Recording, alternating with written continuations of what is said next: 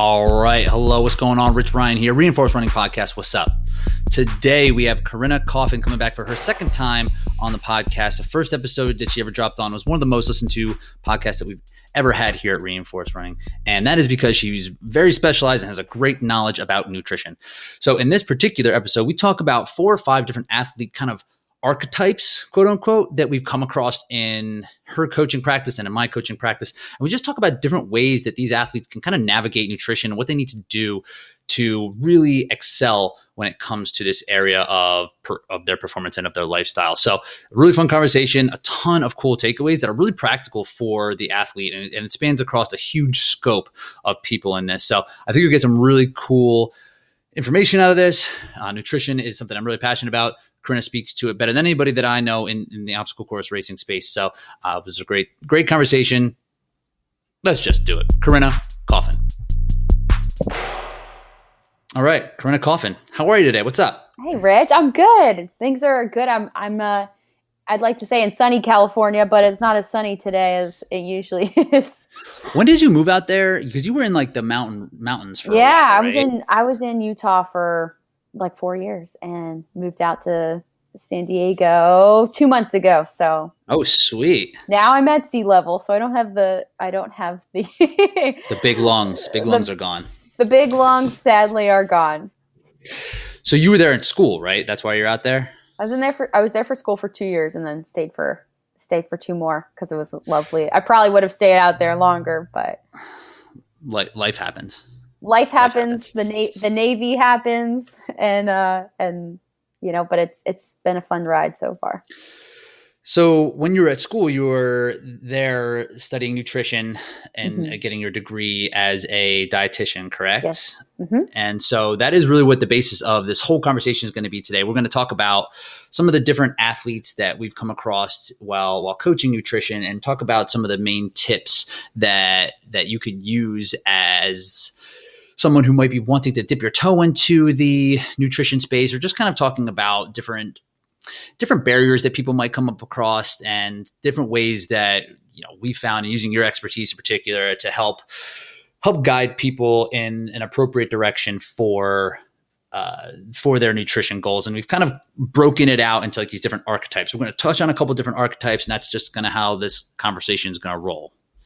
Yeah, exactly. And and I think, you know, I, I think one of the reasons why I love and maybe you can speak to this too, but why I love doing one-on-one nutrition consultations and, and working with individuals um, rather than large groups is because you can really dive into um, their their lifestyle and their unique schedule and goals and specifics to to their lives um, as opposed to trying to group them or mesh totally different people all into one to one group. So I really like getting to know the individual and like you know what their goals are, what their barriers are and work within their lifestyle to make something, you know, impactful happen through nutrition. And that's important to note with this is because we're going to kind of clump people and like generalize things, but there's it's not exclusive. Like we're going to be pieces of of you might be in different parts of these archetypes, and they're not all like in one box. Right. But that what that's what makes nutrition coaching freaking hard. There's just like because the individual variance are is just so wide. Where if you're helping train somebody to get better at a deadlift, there's like a couple things that you need to address, but up front they'll get great results up front. And then like really kind of dialing things in to the finer points of like, you know, maybe the way that their body mechanics are laid out. Like maybe that's like way down the road, but nutrition is right from the start. It's like right. people have these different tendencies and you eat all the time and like these things kind of pop up and, and they're learning about themselves and you're learning about it too. So it's hard.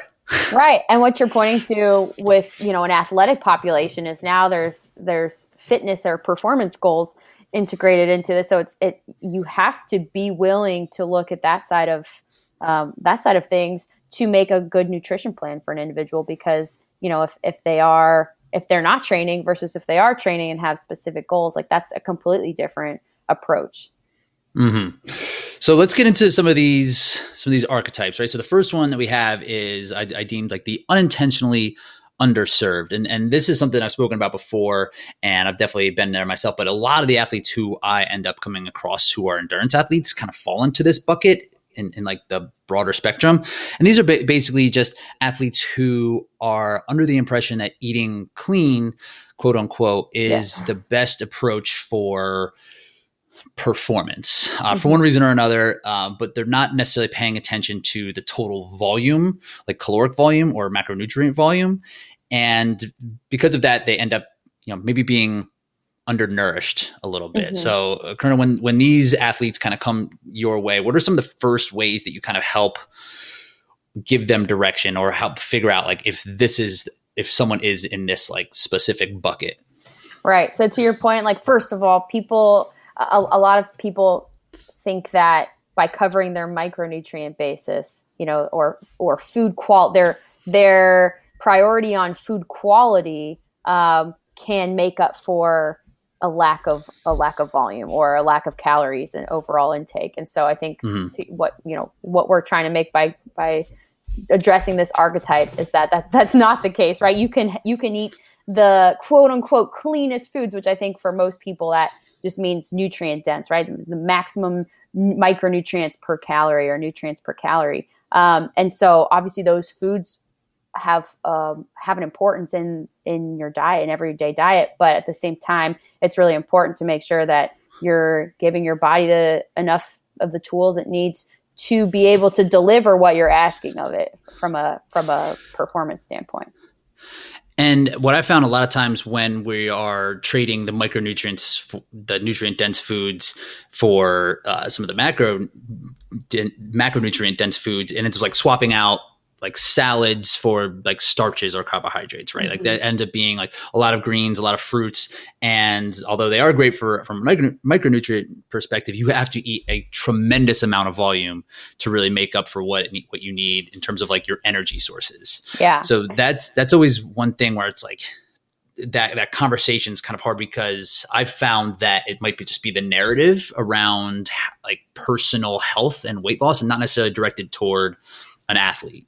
Yeah. And this is actually one of my favorite archetype groups to work with because to get someone who's and, and you know I'll be honest it's mostly carb phobic individuals and and, mm. and and that's that's understandable right because i mean we in our society we are you know there we're we're certainly seeing you know a, a bigger craze around the the keto the high fat low carb especially for weight loss and and it is an effective um, it is an effective weight loss tool, but what we're seeing is it's really not it's not that's it's not very sustainable. So it has it's it's effective for a period of time and then when it's no longer sustainable for an individual, you know, now now you've got an individual who's been used accustomed to a high fat diet and now they're incorporating back their carbohydrates and so now they're getting and the carbohydrates from before they went on this keto or high fat low carb diet were probably not the most nutrient dense choices. And so now you've got very high caloric carbohydrate um, foods paired with a, um, you know, paired with a tendency to eat higher fat because that's what you, the individual's been used to for a while and now you've got kind of a double whammy where you never really you didn't really learn much throughout that process but now you really love bacon and heavy creams and high fat yogurts on top full avocados things. yeah avocados yeah. and everything yeah, yeah. Um, which you know in in served in a appropriate portions are obviously good for you but yes then it's like okay we need to incorporate more carbohydrates in this and you almost have to flip it for them right right it's right. like we need to put in a lot more of these carbohydrates, bring these fats maybe down closer to the floor and just to see how things kind of happen. And you mentioned it before, there is just there is this propensity to be generally carbohydrate adverse. Yeah. So when these the first steps for these athletes are trying to, you know, essentially flip their energy carbohydrates can be a bit of a barrier there, right? Yeah. How can you help people get over that or introducing more of the carbohydrates that they might need to their into their diet. Yeah. So my mind goes to a couple things with this. Like the first the first thing is um, you know, we get into tracking with tracking macronutrients. It's always good to get a baseline of of, of where an individual's at. And I think, you know, we discussed that before starting this was that, that that's something we, uh, that, that's a very important first step with individuals is getting them to, to track. I mean, and again, this is most individuals. We'll, t- we'll chat about alternatives, of course, later, but um, you know, if if it's possible, getting a baseline of of you know ma- the macronutrient distribution across a day that's typical for that individual is important to kind of see where we're working with. Um, but educating about carbohydrates, especially the importance in endurance sports, um, is kind of step number one. You know, you you know, educating about how you know the muscle contraction is really driven by carbohydrate, driven by stored glucose in the form of glycogen in the muscles, um, and how carbohydrate fuels higher intensities exercise. Mm-hmm. So mm-hmm. it's just it's just not you will not be able to reach those higher intensities with a high fat diet, um, and because and it's a less efficient fuel source, and um, and it requires oxygen. And so if you're looking, especially in these anaerobic um, sub anaerobic substrate systems, it's it's not going to be you're not going to be able to achieve that it's just a bit slower. Things are not just, you're just not going to be able to produce it the way that you need to. And there's there might be a, a place for this if you're just doing super easy running a lot, mm-hmm. but most of us aren't.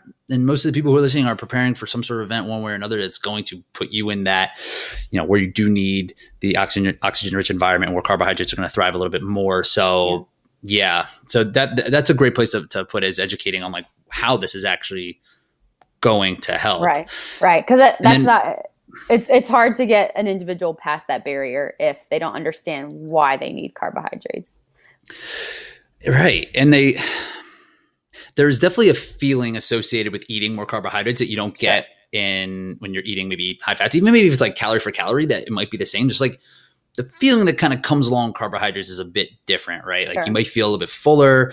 Uh, your body composition might not always look as good sometimes. So you might not look as lean some somehow. I feel like, uh, and then the transition when you start eating a little bit more of them, you start to to even retain some some more like water weight, right? So if you're yeah. tracking the carbohydrates that you're taking in with like your your weight on the scale, you might see that scale uptick in like a day or two and it's right. just a matter of like taking in water. So like there's a barrier there for as well. It's like oh crap, like see, I knew these were going to make me fat.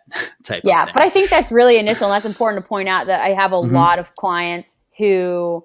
Um, who then have the reverse effect where you know they start eating more carbohydrates and they're like wow i'm looking a lot more defined um, you know I, which which makes sense because your your muscles if you're not you know because our muscles can store we can store about 400 grams of carbohydrates um, in our muscles when those are now when we're starting to allow our bodies to store glycogen in our muscles we start seeing bigger de- muscle definition. And so so i think that transition area that transition time can always be um, a little bit you know when you're on edge and you're like okay well i'm starting something new. I'm starting more carbohydrates. Like i'm scared. I'm nervous. You start being really hype like hypocrite or not hypocritical but hypersensitive to um mm-hmm. to any like little changes but i always find that that's it's pretty brief in that transition period because then it's like wow i actually look a lot more defined because now your muscles are filling out. And that's some sort of bodybuilding like i don't know exactly how bodybuilders manipulate water. They like they do this what do you have any idea how they do it? It's like they drink a lot of water they, they don't drink a lot of water then they drink a lot of water and then they, they like because they're going to yeah, urinate lose, more and then they eat water weight. But then it has to do with like the sodium. You know, then they then they eat a high sodium um, diet uh, before their show, I think, and then they consume a lot of water. so really retains. holds on to them, and, and they're very vascular on top of that. So yes, kind of yes. like so you I've, kind I've of never, get. I know I don't I don't I don't dip much into that world either. Um, but but that is. I want to like try it one time just to see. Just it to would be very happens. interesting. I think it. I think it the I'm not willing to risk my relationship with food and my body to go through yeah. something like that um, because I just see a lot of individuals that come to me that are have passed that phase and it's a very broken there are some very broken relationships and psychological kind of uh, I mean it's sad it's sad because you you it's just, brutal it's brutal yeah. and and it's it's such a fleeting moment to look you know to, to achieve that that type of aesthetic and then it's it's gone because it's not sustainable and you're always comparing yourself to a you that was really not healthy. You know it was not that was not a healthy individual. It was, it was um it was a starved and manipulated individual in terms of you know you're you're manipulating your body to look a certain way for, with with the use of you know it was very very long cardio sessions and you know very specific very, Very regimented food. Yeah, they oh, get, their calories get low. yeah it's kind of heartbreaking honestly Yeah, So- I know. Whenever whenever I meet this uh, former bodybuilder, I'm always I always have that thought. It's like, wow, hope you're doing okay Yeah, with the food yeah, thing now because it is pretty crazy. yeah but, But- not dissimilar to a lot of like what endurance athletes go through. And like you mentioned that thing, like comparing themselves to someone who they were in the past, where they may have been malnourished or underfed. Like that is very s- closely tied to the the two of those two sports. Definitely there's a lot of relationship issues there with that. Um, but oh, but that was going to say with the tracking part, you made a great point. It's like yes, it's temporary. It's going to come back around. It's going to be better. I always like to go off of like a 10 day average. You know, never like the day to day and keeping it. So having something that shows like the amount of time and how your weight is averaging, if, even if it's like week, like just that week, Yeah. or if you do have some way to calculate it over that time, because that gives you a much more indicative like value as opposed to oh, I'm up two pounds because maybe you didn't do it's you didn't sweat as much yesterday think- or something like that. absolutely i think that i think having the the sheet i think having like um, some sort of of template that you're between you and your coach or the coach and the individual to really kind of see your intake over time even just from a numerical standpoint. Like of course the food quality is um, is something i like to focus in on as well. But like just from the macro level and if you're tracking certain micronutrients too which i often do just having that listed out in front of you, like whether you're tracking on something like MyFitnessPal and then transferring that information over into a spreadsheet, it's like, wow, it's like it's so eye opening for an individual, especially from overall from total calories to you know protein, carbs, fat. Like just seeing that distribution and without a, everything else tied in is really eye opening for both. I find the client and obviously as as the coach to help them address certain areas. the the awareness that that brings is invaluable. It Yeah. really it could you can learn so much even in just like two days. You should probably track longer because just more data. But like it's you can learn a lot even in a day or two of like oh wow I thought my protein was higher. Oh I thought my fats were lower. It's like oh my god I had no idea how much a tablespoon of peanut butter is is like the joke Mhm. right. It's like oh my god I've been eating way too much peanut butter type of thing. Um, yeah, just measuring things out, tracking for a little bit. I I, I definitely think is a awesome awesome Yeah, and maybe like, someone's like, maybe someone at a meal at each meal time is like, oh yeah, I, like I think I eat really balanced, what like good quality meals. But then when you stack them all together in a total, like a daily total, it's like, oh crap, I didn't know I was eating 150 grams of carb or sorry of fat, but like I could see how that's Yeah. taking, that's taking up the majority or a huge bulk of my caloric intake for the day. And so in those cases, step two, aside from the tracking and just bringing that awareness, is okay. You know, a slow decrease. Obviously, I'm not going to. Um, you know, for an individual, I'm not all of a sudden just going to like flip their nutrition 180 and, and expect them to do something completely different. But I will, you know, if, if their fat intake's around 150, it's like, okay, well, let's try to let's bring that down to 125 or let's just start to get an awareness of like what things in your day especially if you know because because it's not necessarily just the high fat that's the issue it's it's just you know in an endurance setting but it's because with that much fat you're likely feeling fuller and so your your carbohydrate or and or protein is going to take a big toll so it's it's a there's a give and take um and you know that that turns into an unideal situation so That's- that's a good- that's a good point. That and slowly learn to increase the carbs, maybe simultaneously, or maybe it's the protein that's really low, and they need to bring that up. And then you know they're getting used to okay now now I'm building an awareness about fat intake, and I'm not going crazy. I'm not have to cut a ton out, but I'm just being more aware of things that are high fat in my diet that probably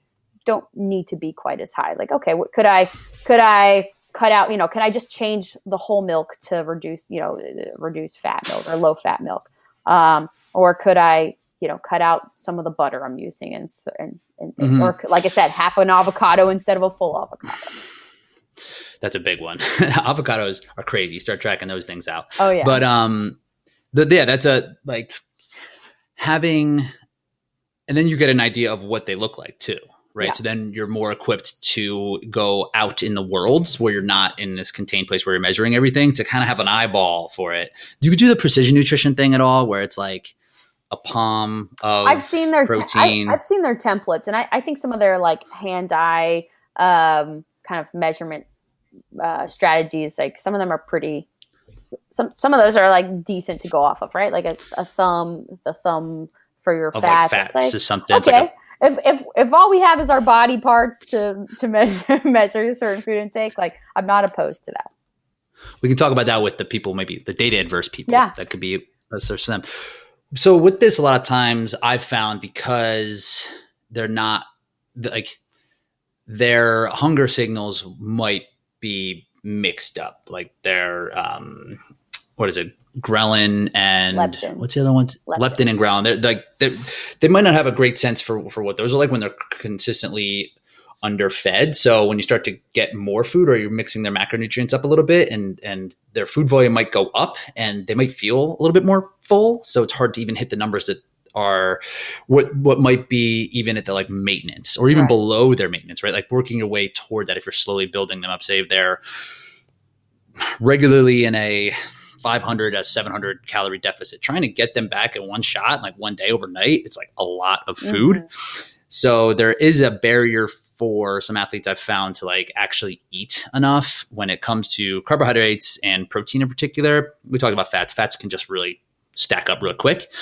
Um, what what are some strategies or some some maybe some more practical foods that you found help people get up into these numbers that they might need to be say for carbohydrates? Let's start. Is there anything in particular Mhm. you like to kind of guide people toward?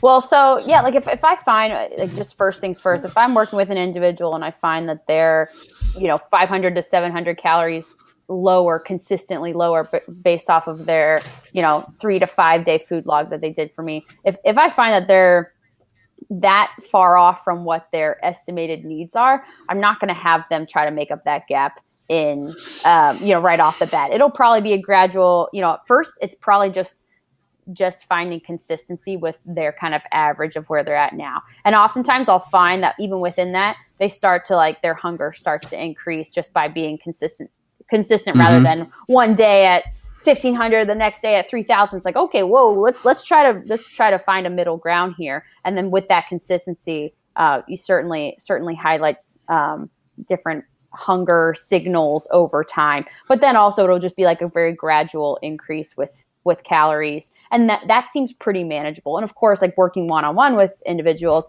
that's you know that's when i'll have them shoot me a text if if they're like hey i'm just you know it's been a couple days. I've been really trying to hit this number but i'm just so stuffed. And like the last thing i want the hard part with with coaching is like you you don't you want to work within that person's body to help them get to know themselves and not learn to override signals, hunger signals, fullness Mhm, signals. So I'm really particular about that because if I find that an individual I'm working with is beyond full every, for the past four days, like I don't want to keep them, you know, regardless of where I think that their intake ought to be.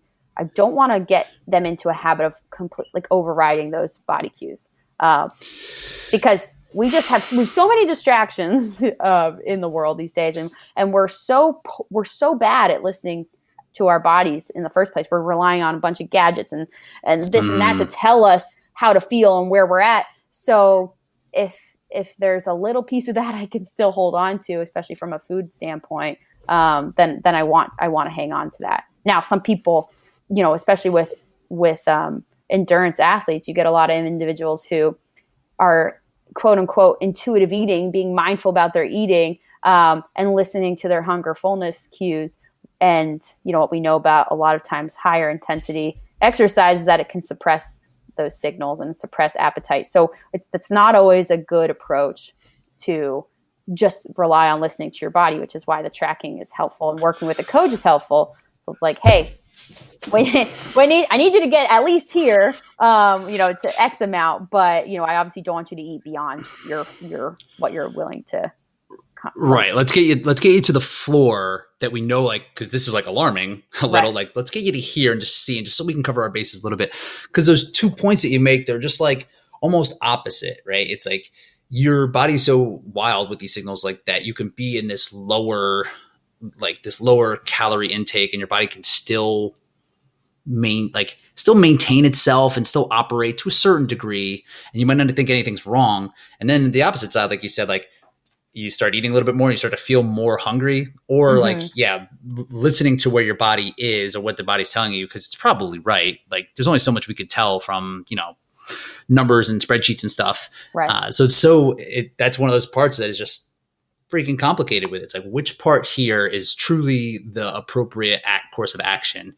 Um, and just going through it with trial and error. Yeah, and and I think like there's strategies within that, right? So if someone's like, "Oh my gosh, I'm so stuffed," like you told me to eat this amount, or you you, you know you had my macros or intake or goals just you know at this amount, and there's just no way. It's like, okay, well let's look at the let's look at how you spread that out across the course of a day, because a lot of people will be like, "Well, yeah, I don't, I don't really eat breakfast, so I kind of just had a small thing here, ate lunch." And then, yeah, I was so hungry by the time I got off work, and I just ate a ton, but I still had 1500 calories to go and I just couldn't eat it then. It's like, okay, well, then that, you know, if that's, if you're just relying on getting your intake through three meals a day and it starts off Mhm. small and gets bigger, well, that's an approach that I want to work with you on, on changing so that we can start to manage a higher calorie intake. But it's never, you know, that, that's not going to go away if anytime soon if you're gonna if you stick with a you know the small breakfast medium lunch giant dinner so it's it's trying to figure out ways to to build bigger meals insert snacks when necessary especially around training like pre and post and trying to fit in more calories spaced out across the day a little bit better Yeah, increasing the frequency and like and the the volume, you know, one one way or the other. Sometimes I like to just have people make little additions, just like putting honey or syrup or like these liquid style like liquid sources of carbohydrates or like a fruit juice, just so it's not so voluminous. Mhm.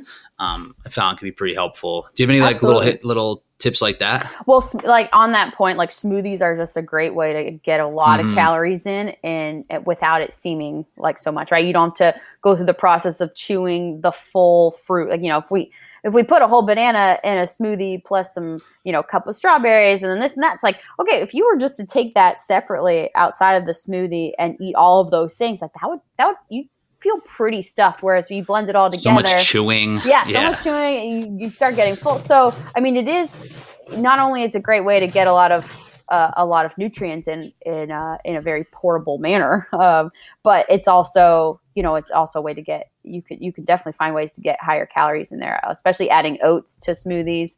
Um, if you're thinking about how to build carbs um, up a little higher and, and, and less fat, of course, like you know, you can put nut butters in there, but again, it kind of comes to our fat issue of getting, you know, uh, if we're trying to be mindful of fat intake. So yeah, using a fruit base with the smoothies, adding oats to smoothies, maybe um, focusing on higher carbohydrate dense food fruits like pineapple and mango and bananas as opposed to you know berries which are going to be lower you know for a cup of berries you're going to get less carbohydrate than a cup of Mhm. mango or pineapple uh, Right, figuring out which sources are appropriate because that's one thing when people make with smoothies, like start dumping spinach and kale in them and everything. It's like, uh, good, but the purpose again is to raise those macros up, Right. For your your energy, not the micros, right and and dates green. Dates in your smoothies are going to be a great Heck way yeah. to get a lot of carbs. Um, if and if someone's like you know really looking for a more quote unquote natural source or something that's you know whole foods based, that's there you go. It's very high carbohydrate as incredibly dense, Yeah. ridiculously dense in, in in in carbohydrates, and so sweet and delicious. And they should get some dates. they should. We could talk about this one forever, but let's let's switch to the next one. I think we did a good job of kind of wrapping that up of talking like, but creating the awareness, making sure that you are eating up. And, and one thing you did mention how people do start to look bad. That's almost always the case. I found is once you start to eat more, you almost start to lean out. So if like you are even like wanting to lose some lose some fat and you're like chronically low, I found more often than not you raise those calories up, you start to lean out.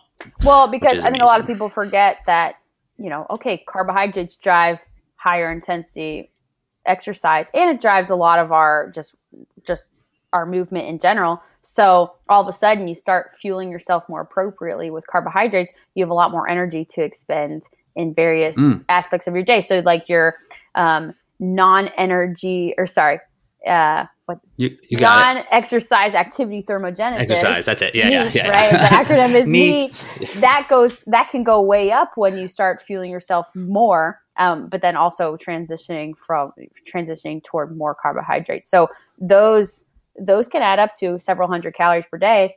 And if you're you know on top of a really good workout session because you're able to achieve those higher intensities, now you've now that that expenditure is is increased and you've maybe created um, somewhat of a deficit while also feeling better um, and more energized throughout your day. So that's kind of like the uh, the perfect scenario. It doesn't happen all the time, but for certain individuals, depending on where their intake was beforehand, and then you know what that's adjusted to, it can certainly have a major positive outcome.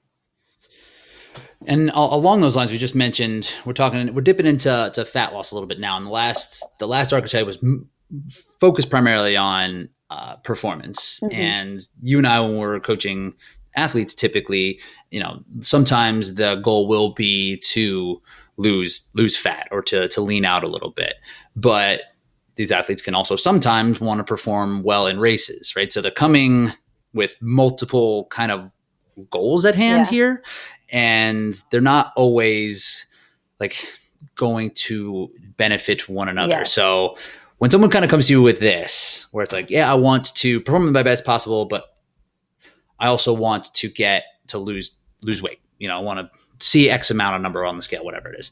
How do you kind of go about th- this type of person? Yeah. So, I mean, like, let's just take the OCR space since that's something we're both familiar with and probably have a, a good audience in.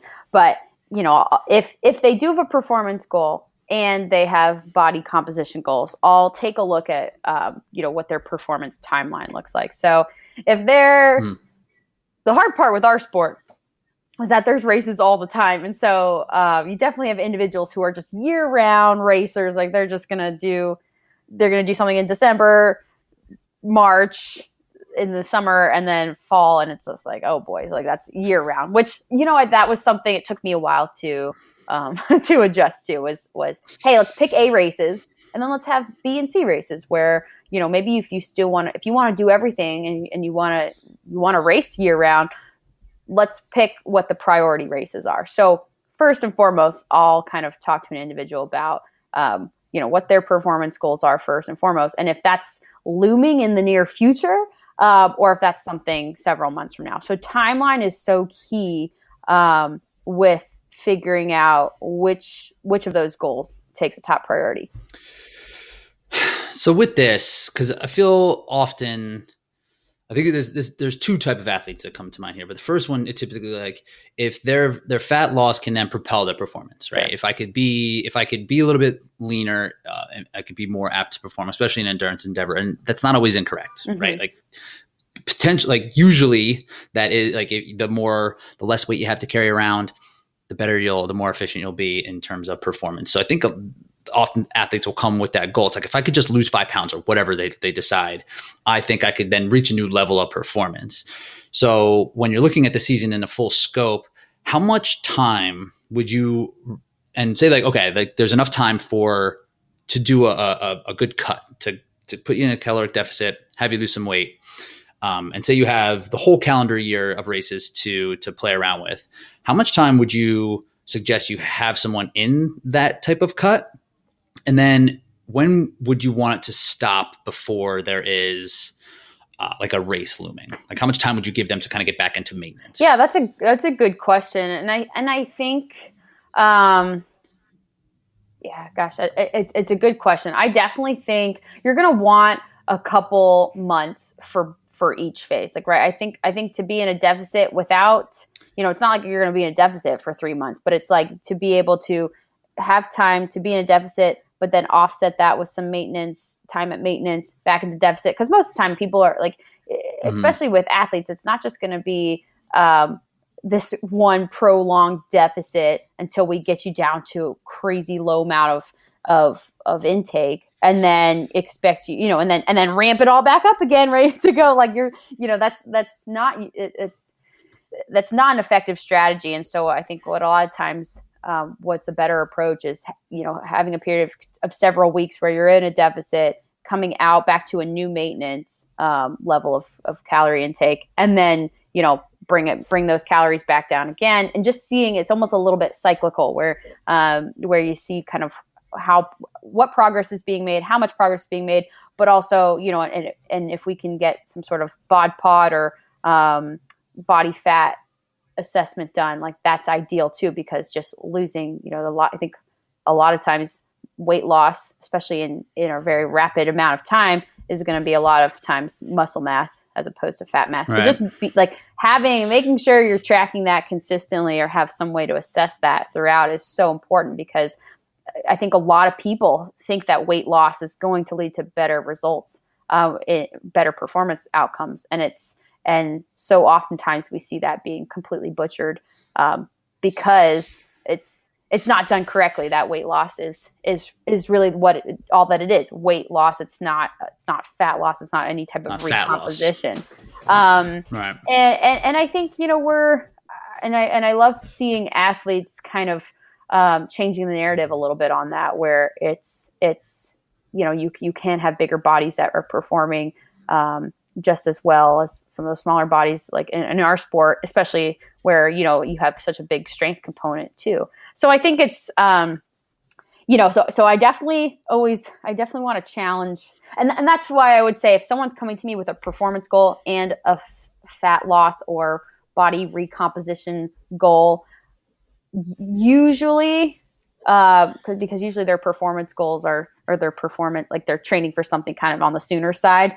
Um, usually right. i will tackle the performance goal first and be like hey well let's let's get you prepared for this event. It, you know it's a couple maybe it's a month or two out um, or or more than that which is even better. But it's like hey let's first take this approach. Like maybe you haven't done much with your nutrition in a while let's just take the approach of you know you're not trying to I, get it you're not trying to gain weight but if the worst thing that happens is we maintain while also increasing your performance like I can't, would you be that mad and be like, uh, yeah, definitely not. Like I, you know, I'd love to perform better. and, you know, you've been, you know, maybe they've been at maintaining for quite some time now. So that's a win right there. So like you said initially, sometimes just by changing up one's nut- nutrition to, to favor performance can have some favorable body compositional changes simultaneously. So that's, and especially like you said, when work focus on more carbohydrates, higher protein, decreasing that fat a little bit. Your your workouts feel great. You're building your confidence. You're seeing, you know, you're you're because you're able to get more out of your workouts. You're probably creating a little bit of a calorie deficit um, at mm-hmm. times, or you know, just being able to lose some of that fat while while you know, in, in certain cases, um, or it, building lean muscle mass. So I, I think that's usually like where I like to start because I think it does so much more for an individual than just get them fixated on weight loss, fat loss, and and that kind of like there's not a whole lot of goal setting within that um, that comes about. It's really just an individual so fixated on the number, the scale. It, it it can put them in a pretty ugly spot psychologically. And sometimes that is the ultimate goal for the person, right? Is the body comp. Right. It is not necessarily the performance. Right. Uh, we were talking before, like that just makes it way easier. It's like, all right, well, then we'll just work toward body composition and your performance might be the secondary goal. Mm-hmm. So, like being clear with what the actual goals are and not maybe have it veiled under this like OCR performance veil. It's like, uh, like let's actually just do the body composition. We can knock that out, and like then we can get into maintenance, and then you can worry about the races down the road. Mm-hmm. But the the approach of performance first is is definitely a, a, a great way to kind of to kind of look at it. Sure. And then, so I guess I was just thinking like, when would you absolutely? When would be the long the, the soonest the the longest you let somebody be in a deficit before pulling them out in a race, like in an ideal scenario? Was it like two weeks, six weeks? Like where? Uh, what do you think they should be at maintenance leading into a race? Because this is something I think happens a lot in, in our sport where it's like okay there's a goal race coming up and people might run a deficit all the way up into that race trying to run lose three or four pounds and yeah. then they perform poorly i mean so and, and, personally i don't have a lot of i haven't worked with a lot of clients who like i'll have clients who want to do that recomp or, or off-season weight loss. Um, but most of the time you have a ramp up with events where it's like you're not going to come out of your off season where this is an ideal time to lose and then go right into a peak race, right? So it's like that's it's usually mm-hmm. going to be some sort of build up, a couple races, and then you know then you'll have your big the championship or whatnot. So so I I think by the time you get to you know if that's the case, that's even better, right? Because okay, once races start getting in, back into action, yeah, it's no longer time to really to be to be in a deficit by any means. Um, and hopefully that gives you a couple months still leading up to your A race, your ultimate A race. Um, but so I so I don't have a ton of instances where I'll have an individual like wanting to go right up to like a, a, a, a an A race on their schedule, but I would definitely think like having a, I would think it would go well with a training block, like one full training cycle uh, like intense training cycle leading up to a race, and that's where it helps so much to work with an individual's strength coach or running coach or whatever program training program they're on. They're on. It helps. Like I want to know exactly what they're doing when they're starting certain training blocks because if they're starting a, an intense training block leading up to their first race, um, yet they're still in a calorie deficit, that's just not going to work. Like it's it's just not ideal. So that's when I'll. It goes back to wait. I'll usually have them. Yeah finish that deficit or really be out of that cutting phase and start, you know, they might not be in a, they're, they're certainly still going to be on the lower side of caloric intake. They might be in their new maintenance mm. zone, which is going to be lower than where they started. Um, and then, you know, obviously on top of that, then they're going to ramp up their training. And then that's going to be where the nutrition component gets more challenging. And you have to work with the increase in output to, you know, to you, you have to relate that with their nutrition, and that that's where it gets very dynamic.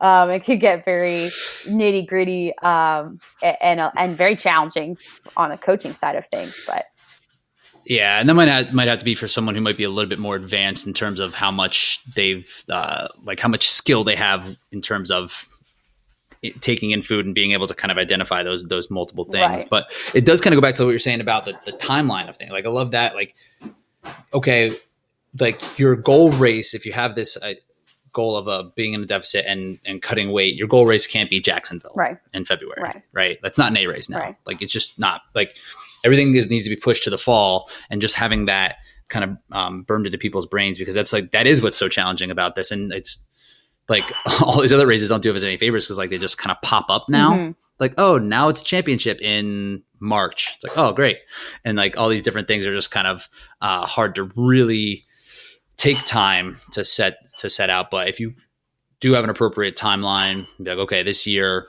is going to be focused on fat loss and then performance in the second half. I think that's probably the best bet.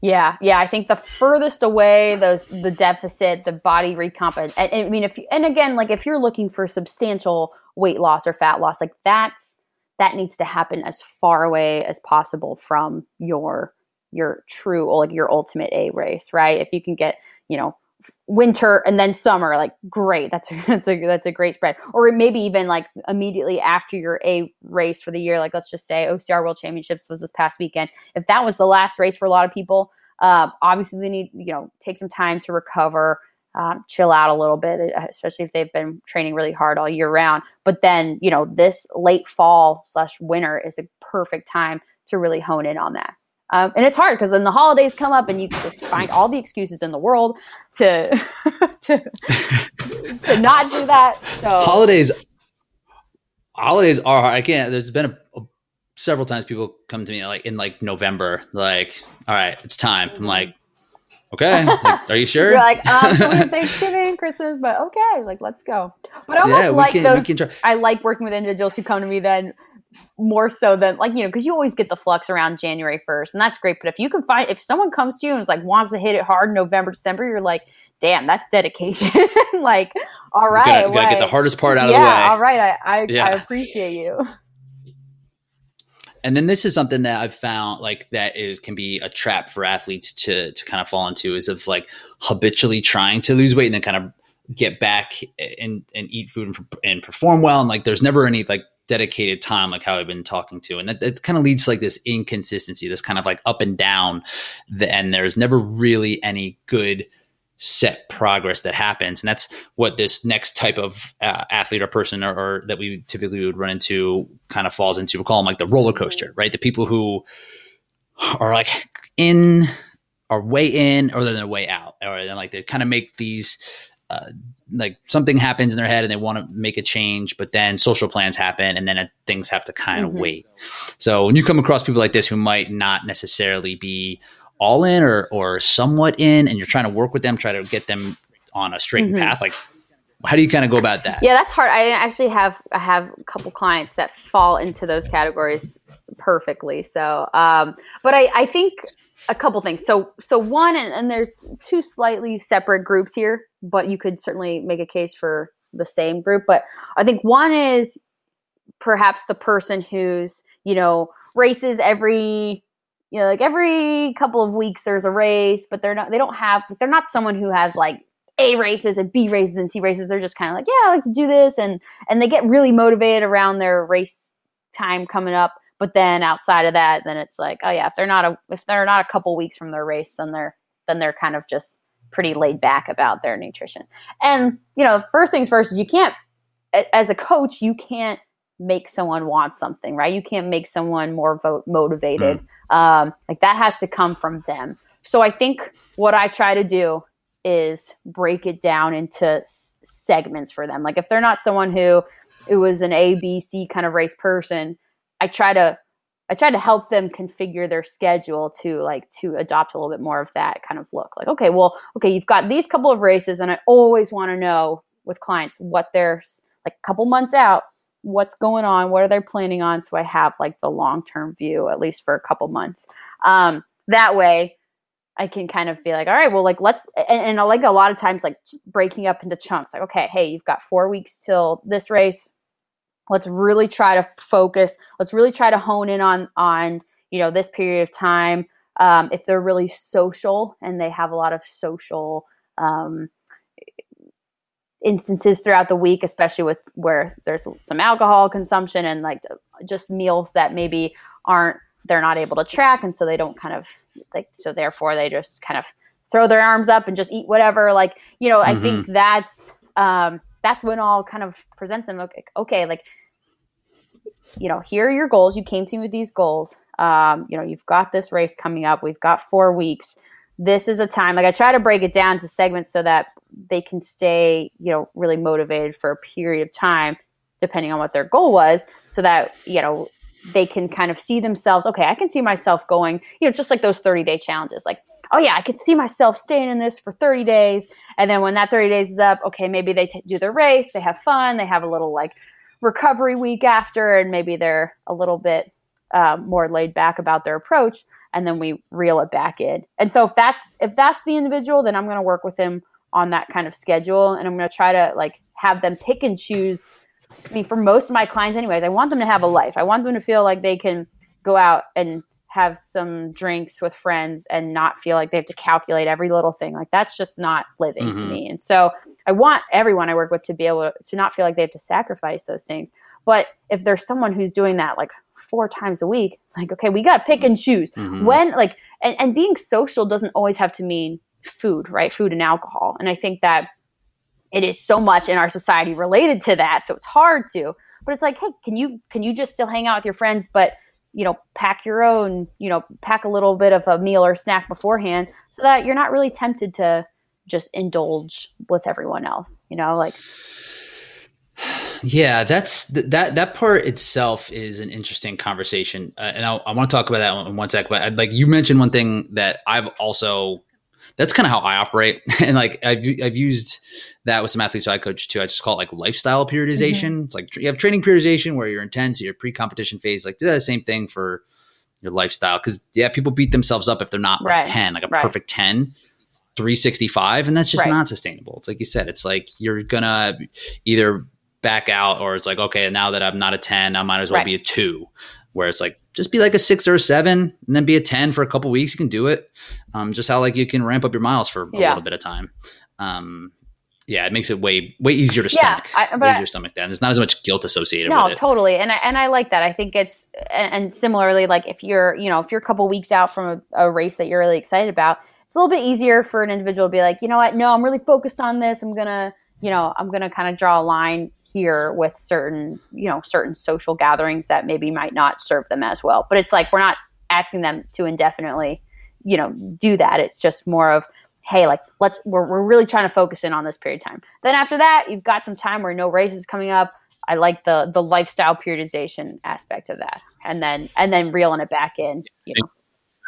May not track for a little bit, eat whatever you want, drink some, do, yeah. do your thing, and the, the the social aspect and connected with food and drink. Yeah, it's funny when people you know where they do associate the food that they're eating to like their happiness yeah. and it's like mm, they're not they're not the same you know people are like oh well i'd be hate my life if i had to eat this like it, it, that's just seems to be an inappropriate relationship at yeah. that point i would say as well it's like well that that's not really what the food's purpose right. is in a biological standpoint right um, but it's it's this I think people would be embarrassed to do like to bring snacks sure. and bring their food and like being able to share what they're doing with other people. Have you found that? It's like, and is it hard for that's a lot of the people who I'm thinking of where they're in a social situation. It's like they almost don't want to speak up for what they yeah. want. And it's just that they're like, ah, well, since I'm here, you know, whatever. Everyone else right. is getting a drink, I'll get a drink. Or everyone else is Well, like, and I think whatever. I think we think that people care more than they really do too because it's like you know oh well if i don't get a beer like people are gonna ask me like why i'm not drinking? I'm like okay they might be you know they yeah like when people like oh you're not getting anything? Like or, or you have a water? Like i don't think people i think people respect boundaries um, especially when people put out there like oh no i'm not i'm not drinking tonight. Or sometimes i'll be like hey blame it on me. Be like oh no i'm working with this nutrition coach and you know i'm just trying to trying to to limit the alcohol intake. It's like cool. And, and like they don't have to know but i also think that we think we're ostracizing ourselves by not participating sometimes when when really uh, people could care less. Um, but you know, I have have a client who um, right now who like she climbs she climbs in the evenings and then she goes uh, like a lot of the times there's some social event social gathering for food afterwards.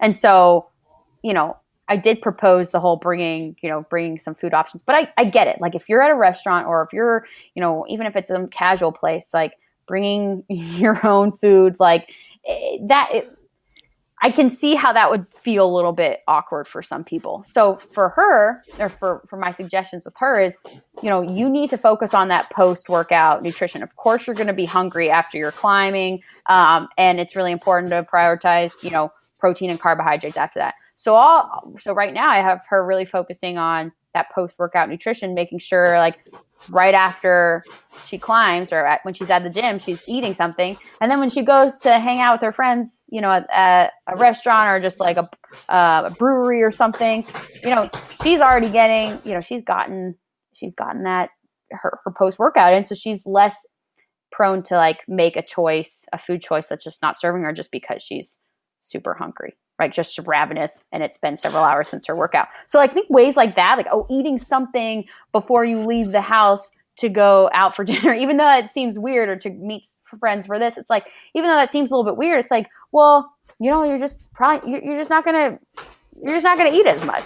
You know, it's like you're you know you don't have to yeah. you don't have to pay money to um, to eat food that's not serving you. So it's like you you make your choices at home, and then you know whatever you want to get at the restaurant um, on top of that that fills out your meal, then go ahead. Um, yeah, it's like you can have one slice of pizza and not just sit there and not right. eat anything, as opposed to eating three. You just yes. eat like have a protein shake and have some like yeah. carrots or something. And that's where that all or nothing yeah. approach. Like people are, you know, where it's so important to to to realize that there's ways to make things better. It doesn't have to be just like one end extreme, one end of the extreme or the other. I don't eat pizza with my friends and I'm sitting there the only one not eating, or eat ten slices. It's like okay, yeah, there's a happy median, and it usually just requires a little little forethought and planning. Uh, pre-planning, which people, which is another thing I try to get clients to to wrap their heads around more of and be more uh, proactive about. I think that's a really important point. Is that if you are serious about changing your nutrition and the way it serves you in performance or your body composition, you're going to have to work. like it's not just going to happen because of the advice that you dole out to them or because that you're now accountable for them. They need it's very hard. It's hard for that to make these changes in preparation and like having harder conversations with people or setting these boundaries like it's all part of that and um, do you think people understand that when they're when they're reaching out or do you think it's like I think they think it's going to be a lot easier than it really is because they want to be spoon fed and they want and and like I you know and probably you like we're there for our clients and and I want them to text me um you know anytime they need something or feel like they you know like like they they need some some expertise or some guidance. Um but yeah i'm not like unless i'm unless someone's hiring me to live in with them which uh, i'm not going to take anyone up on anytime soon.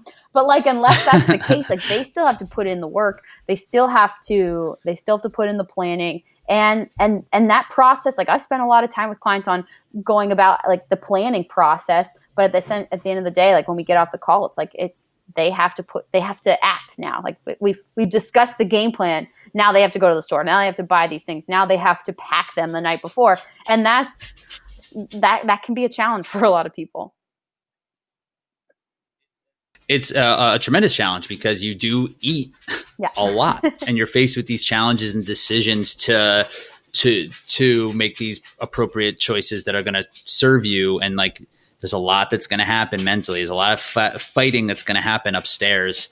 Um, and that's just like i think that's the yeah. biggest challenge but that's only a part of it it's like the physical part like i said getting the food and preparing the food and logging your food and weighing it all it it's work. work it, it is, is and, and I think the idea is to put in, you know, to put in the work for a period of time uh, until it becomes a little bit more manageable. Like everything out all at once, first of all, is always going to be is going to feel like a lot. So that's why I try to break it down to smaller smaller goals every single week with an individual, so that we're not trying to focus on ten different things at once and just you know being and then just having it feel really overwhelming. So breaking up into small goals is is one step I like to find that's helpful.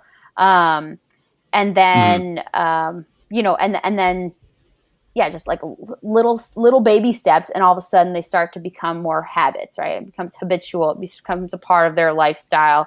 Um, and then, you know, over time that requires less effort. So I think if people are really w- willing to put in some effort on the front end and realize that those things are ho- hopefully going to stick with you or those are things you can practice day in and day out that don't that, that, that aren't compromising your quality of life, right? Like they're still, they're, um, you know, it's, it's not, we're not asking a whole lot. It's just, it's just something different than they're used to.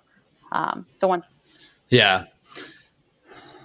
Yeah. And I like the, the, kind of going back to the timeline thing. It's like doing little things, one, one little task every week, that every builds. other week. And if you have a, it builds. And if you're committed not for 12 weeks, if you're committed for four years, it's like you're gonna learn a lot over that time if you can just continue to kind of roll. And yeah, it doesn't. It's and it's it's work that sucks up front, like you mentioned, does get better, but it's it's such low hanging yeah. fruit. And if you're actually serious about improving your performance, like this is just one. It's not all about like hammering every word. Yeah.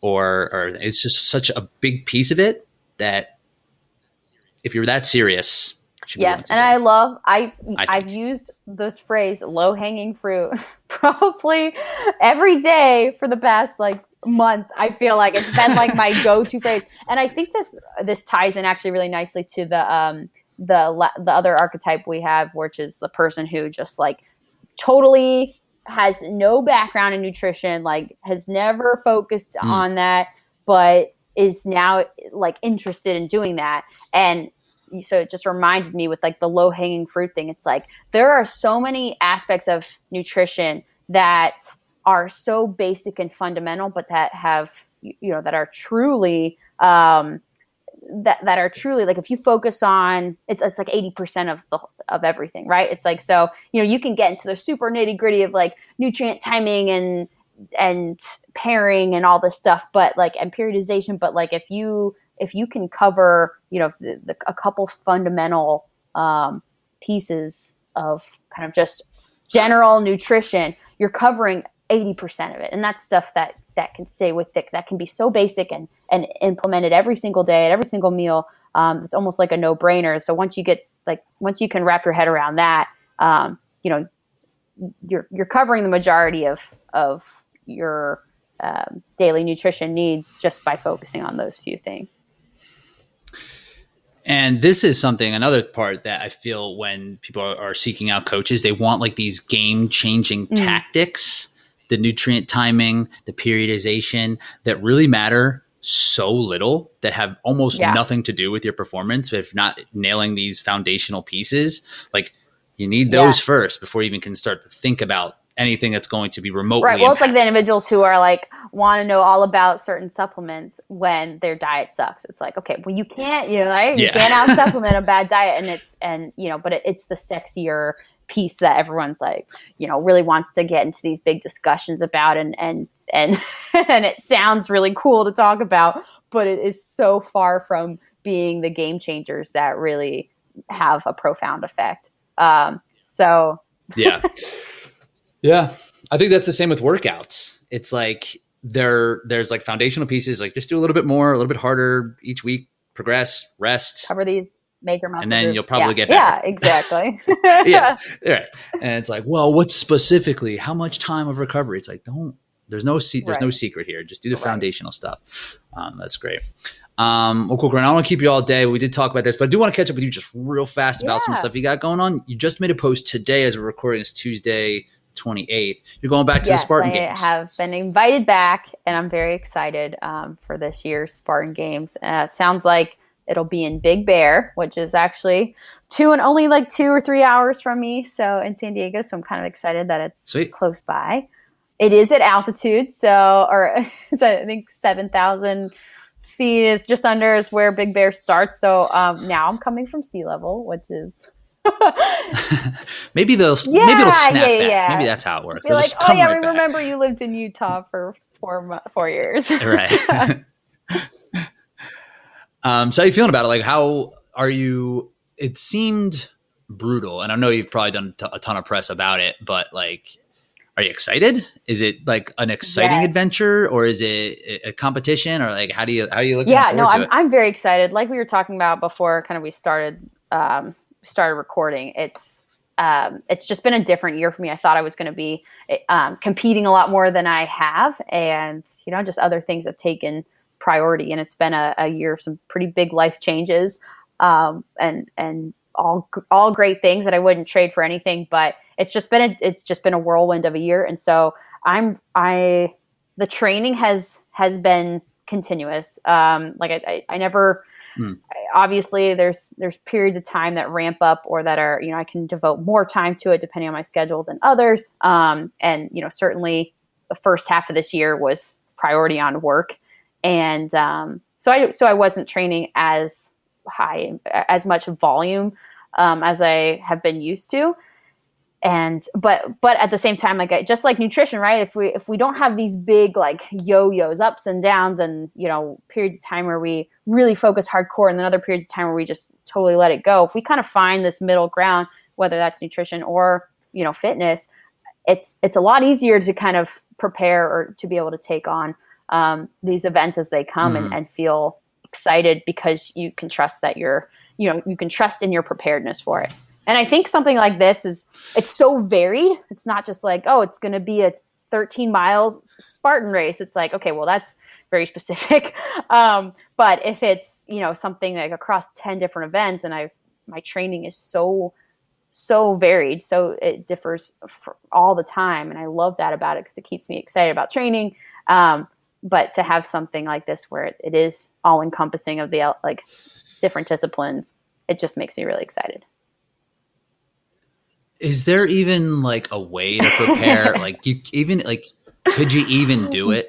You know it's just like ah, i just hope i've done enough over the past several years to be remotely yeah last year it. i didn't feel like there was any way to prepare. It was just like yes uh, i we don't even know what there's going to be. I think knowing what last year's competitions um, were and knowing that based off of some of the some of the quotes that we've gotten from the race organizers and being like a lot of them like there's going to be a lot of similarities with a couple differences. Um it obviously gives me a little bit to pull from right? Like okay like i'm gonna i'm gonna make sure i'm implementing some swimming in which i have been most weeks. Um there's gonna be some biking. I've been able to mountain bike a bit. There's gonna i've, I've been running. I've been doing strength training. So um you know gotta brush up a little bit on some wrestling. Um so you know, like I kind of can pull from that a little bit. So I think you can be a little bit more prepared than going in with a complete mystery of what any of the events are going to be. Um, but it sounds like they've got some things up their sleeves that are going to be different still. So I don't, I don't think you can truly prepare. I think it really is a testament to just like your fitness level across the board and how varied your training is, which for me is a good thing for other people who've had very specific training goals and maybe, maybe not so much, but. And at least you have the idea, at least you know, like, sort of what it's going to feel like over the course of days like mentally and physically like how like that might weigh on you yeah so you can kind of yeah i think that. i'm gonna um it'll be different because we're not like staying on joe's farm i think we're gonna be in like different hotel rooms right. and you know i'll probably pack a bit more nutrition like for me because i think we were definitely um you know at the hands of what they provided and sometimes the timing of it just what didn't work out to what like i would personally want so i think like you know, coming in with a little bit more of like pr- being able to drive there obviously helps with um, being able to pack some more, some more things. Um, but it was like that was that was that was the t- some of the toughest four days, and I think those really long ultra distance events like the five hour run, the six hour uh, or the six hour run, the five hour mountain bike, like we've been told that those we're not going to be seeing distances like that. We're not going to see anything multi hour okay. events. So I think that's going to change the feel of it a little bit. It's not going to feel like I mean that those were incredibly draining days back to back to back to back. You know, so um, so the fact that that's not involved in there, I think, is a little comforting.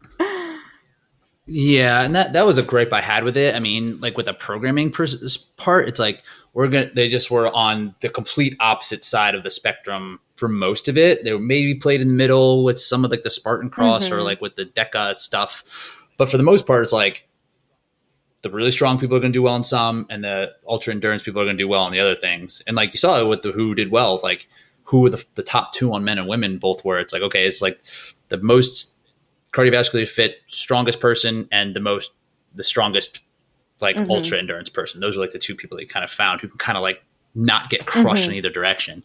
So I'd hope to see it a little bit more competitive, like in those middle ones. That's and that's the sense I'm getting from you know. it that like there will be more of that middle ground, like a lot more anaerobic type of all out efforts. Um, Sweet. That will be fun to spectate too. Like it'll be fun from a viewer standpoint, but then also, um, you know, will will be taxing for sure, but maybe not as drawn out and just like body crushing as as those ultras. Because I mean, yeah. I just remember like I was not even sure I could walk. Like after that ultra, I was like waking up the next morning was, I was, it was just like, okay, am I going to be able to, to, get out of my bed or is this going to be, yeah, let's see. Like, all right. And then just looking over at Lindsay and seeing her just like wobble out of bed too. I was like, okay, well, we're all definitely hurting. Like even, you know, no matter where we finish and like what our, what our comfortability with an ultra is like, we're all, we're all hurting by day three and four. Yeah, so it'll be fun. I mean, I'm sure they're gonna play around with that mountain. It's gonna be some fun yes, stuff to do there. I know. I mean, don't have a ton of hill. Well, I've got a lot of soft sand, so I'm thinking that will be my my friend for at least a couple more weeks. Yeah. So yeah, I'm excited for that. That's that's kind of yeah. what that's what I've got right now, and that's what I'm kind of um, keeping my sights set on, and and I'm gonna enjoy it because it's it's a testament to just how I like to train. Cool. And how about the the coaching biz? How are you taking on new athletes or clients at this point? yeah, I am taking on new clients. Um, I kind of ebb and throw, flow through uh, wait list periods and whatnot, depending on uh, what the volume looks like and what's going on. But um, yeah, I, I, think the best way um, is through my website. There's obviously a contact info area, and you can um, reach out and I'll get back to you. But um, yeah, it's the the rdathlete.com and that can be found on my Instagram profile. Um, so yeah. I'll make sure to link to the awesome. yeah, no, I'd love so. to hear from people. Cool. Well, I appreciate taking yeah. time. Super fun. I really enjoyed this convo. No, thanks, so, Rich. This is fun. I'm, I'm, um, it was fun to just have a whole hour allotted to speaking to nutrition specifically and, and coming up with these different archetypes and hopefully this has been helpful for our listeners.